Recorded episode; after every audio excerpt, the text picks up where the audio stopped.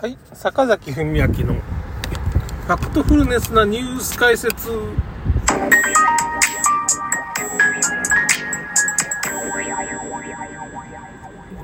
れツイートできんかったね、今回。やばいですね。この内容が触れてるんかな、ツイッターに。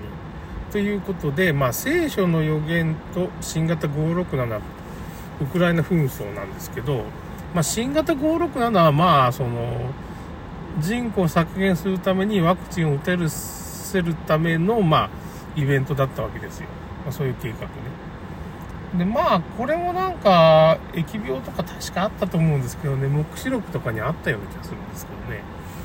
こういう疫病が出てくるよっていうのは、まあ、あるわけで。まあ、定番中の定番ですね、こういう予言のね、ハルマゲドンの予言の定番中の疫病はあるんで、まあ、そこは飛ばしましょう。で、ウクライナ戦争なんですけど、あの、ウクライナっていうのはね、もうちらっと僕あの、筑波大学の、まあ、データサイエンスの北川隆さんっていう人がいて、今、武蔵野なんとか大学っていうところの、まあ、先生やってるんですけど、筑波大学大学院とか放送大学とか、まあ、いろんなところをこう、東大で非常勤講師とか、まあ、いろんなところを点々、点々じゃない、まあ、歴任してる人なんですけど、団体のま代表みたいなのやってたりね。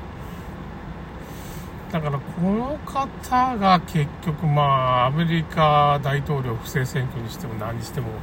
決定的証拠みたいなのをまあ出してくるわけですよね。だし僕よく知らないんだってウクライナのなんとかの虐殺ってウクライナのママウロマウオポマウマウオポリっていうとこですかね。ちょっと僕ウクライナ戦争とかあんま、ま、めんどくさいから見てないんですけど、すごい新型コロナとすごい構造が似てるんですよ。まあだからマスコミでプロパガンダ合戦みたいなことするんですけど、ウクライナってどういう国なんかって言ったら、西ウクライナっていうのは、本当のナチスが戦後面積されてあそこにいるんですよ、本当に。ナチスの本拠地なんですよ。それでまあ、ウクライナのゼレンスキー大統領はまあ、や、ただの変な裸踊りしてる役者なんですけど、それで、なんであれがその、そういう力持ってるかって言ったら、あの人ね、じょまあ、ソロスって言って投資家がいるんですけど、すごい世界的な。まあ、だから、アメリカ大統領不正選挙だとか、今回のまあ、567のワクチン作ってるとこに金出してる、まあ、大金持ちですよね。ソロスさんの、まあ、血縁者なんじゃ、顔がすごい似てるんですよ。もうそっくりなんですよ。か、かなす、か、こう、写真を重ね合わせたらもうそっくり、輪郭っていうか、なんからな。だからソロスさんの親戚なわけですよ、あの人、おそらくの甥っ子とか、そんな感じのところですよ。だから作られた人材っていうかね、よくあれじゃないですか。いろんな国の首相が実は子供の頃同じ幼馴染だったりっていうような話があるじゃないですか。確かあの、あの、ドイツのね、女首相っていうかね、あの人がいるじゃないですか。あの人は、まあ、ヒトラーの子孫だって言われてますからね。あの顔がちょっと似てるみたいな。なんか血縁があるんじゃないかって、親戚かもしれないってことを言われてますよね。だから、うん、だからそういう子供の頃一つのなんていうかね、幼馴染みたいな人が、結局選ばれて外国の首相とかそういう風になってから成長してまた会うみたいなことが起こってるわけですよね、実際に。その写真があるんですよ、決定的なね。子供の頃みんな一緒に並んでるような写真があったりする。で、け、今朝、け、世界経済フォーラムっていうね、グレートリセット唱えてる、まあ、団体がありますけど、あそこのヤングリーダーっていうとこになんかそういう名前が載ってたりするわけですよね。そこにいろんな人がね。日本人なのに載ってる人っているわけで、まあ、小泉のね、ジュニアとかなんかそうですけどね。載ってます。北海道知事とかだから北海道で感染者が増えるんですよ。知事がグルだからね。これ陰謀論でもなんでだし、ホームページに載ってるからヤングリーダーって言って載ってるんですよ、見たら。世界経済フォーラムのホームページを見ると、なんでそんなこと知ってんだって言ったら、まあ、皇室ブログ、デレデレ草は僕読んでるから、これ載ってるよねっていうか、そういうことを指摘してる人がいるわけですよ。でそういう人たちが僕らの国を乗っ取るっていうかね、その、外側の人間を、まあ、にお金が行くようにしたり、内部の人間は全然行かないようにしたり、そういうことをしてるわけですよね。で国が乗っ取られてるね、日本っていう国はね。なんですけど、ちょっと話を戻して、ウクライナ紛争が何のために起きてるかって言ったら、まあ、結局ね、ロシアが天然ガスを、まあ、依存度40%のドイツにね、ま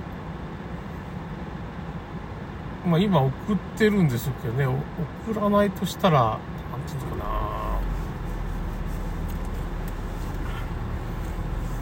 すごい大変な、あれですわね、その、ちょっと頭がちょっと回らなく、眠くなってきたから。結局ですね、ロシア紛争でロシアに制裁すればするほど、要するに、ドイツはね、天然ガス40%を依存してるから、まあそう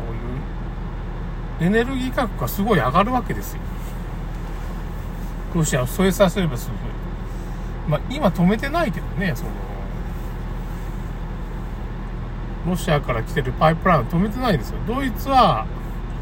ロシアと戦争してるのに、まあドイツとまあ、まあロシアの人とパイプラインをなんか、ロシアからね、もらってるんですよ、ガスを、天然ガスを。ドイツはまだ。その状況で戦争するっていうのもなんかおかしな話でね。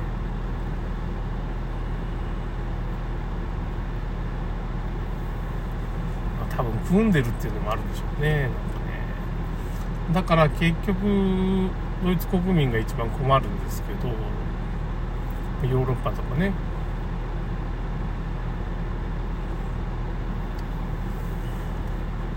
まずそれでそういうことが起こるってことですね食料危機も起こるし大体ウクライナっていうところの小麦粉のまあ世界最大の産地っていうかねウクライナとかあの辺のロシアっていうのはね。それが途絶えたらまた食糧危機が起こる何でもかんでも食糧危機みたいなのが起こるしまエネルギー危機も起こりますよね。だから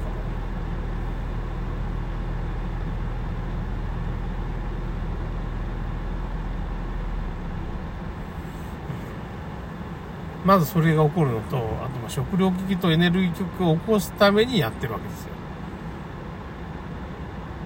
今回のそのね、戦争は。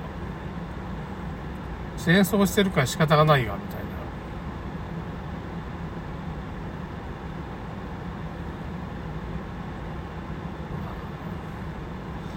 眠くなってきた。要するに、まあ、その、聖書の予言通りに、今、ウクライナ紛争っていうのが起こってるし、まあ、寝た方がいいな、僕。で、結局それによって、ダメだ、これもうダメかもしれない。一回切ろう。それではい、再開です。ちょっとね、眠くなったんで、ちょっと昼寝してました。ちょっとまあ、あのーもう家に帰って寝ないといけないんですけどつまりですね新型コロナもウクライナ紛争も聖書の予言に基づいて、まあ、その通りに起こってるわけですよ。これ事実っていうかね、まあ、なんでも仕方がないんで、だから今後は食料危機っていうのとエネルギー危機っていうのがもう起きてますよね、今ね。要するにヨーロッパはロシアを制裁したことによってガスとかそういうものの価格が上がってるわけですよ。でそれが結局世界的に波及してるっていう。あとロシアとウクライナっていうのはあそこはね世界的な穀倉地帯なんですよね。あそこで戦争が起こるってことはどういうことかというと、まあ、つまり食料危機になると。小麦粉関係の製品が全然入ってくるなるっていうね。日本も大変ですよそうなったら。スーパーから半分ぐらいの商品が消えますね。小麦粉が入ってるっていう。商品っていうのは。パンなんかもそうですよね。スパゲッティとか。もう何にでも入ってますから小麦粉って。大変なことですよ。食品価格は押し上げちゃうしねなんか。なんかまあ稲子でも食わなきゃいけないようなね、まあ、食料があるだけいいですけどなんか備蓄しとった方がいいんじゃないかなと米でも何でもねふるさと納税でもいいですけど。いやすぐなくなるからねこれで。まあ食料危機とエネルギー危機がちょっと来る可能性があるんでそれが来たらちょっとやばいですね。という話でした。まあそういうまあ言ってみればそういう話なんで。まあ結局ウクライナ戦争についての聖書の予言のまあホームページはちょっと貼っときますね。ということで終わります。まあ結局ハルマゲドンがやっぱそういう風になるんかな。でこのロシアがまあ結局またイスラエルと戦うと。その時にドイツがまあとヨーロッパがまあロシアの味方多分するんでしょうけどね。そういうシナリオになってるんでね。ということで終わります。それではまた。